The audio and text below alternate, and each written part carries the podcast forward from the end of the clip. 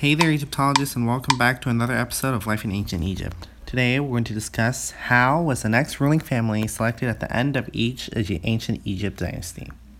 So basically, uh, a dynasty has to come to an end, meaning the ruling family has to either have no heirs or they're overthrown.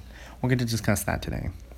So basically, like I mentioned, uh, the like one of the reasons why a dynasty can end is the trust of the pharaoh could be lost. So, for example, when Akhenaten tried to change essential Egyptian beliefs and move the capital, immediately after he died, they changed back the capital and they changed back the religion and whatnot, and this made the Egyptian people distrust distrust his heir, which caused a new dynasty.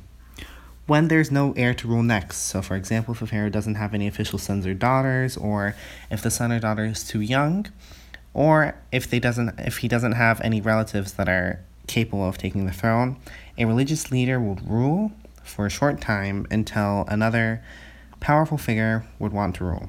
Finally, invasions. Foreign invasions have ended and started a few dynasties in ancient Egypt, of course, but invaders started and ended the dynasty without any choice of the ancient Egyptians.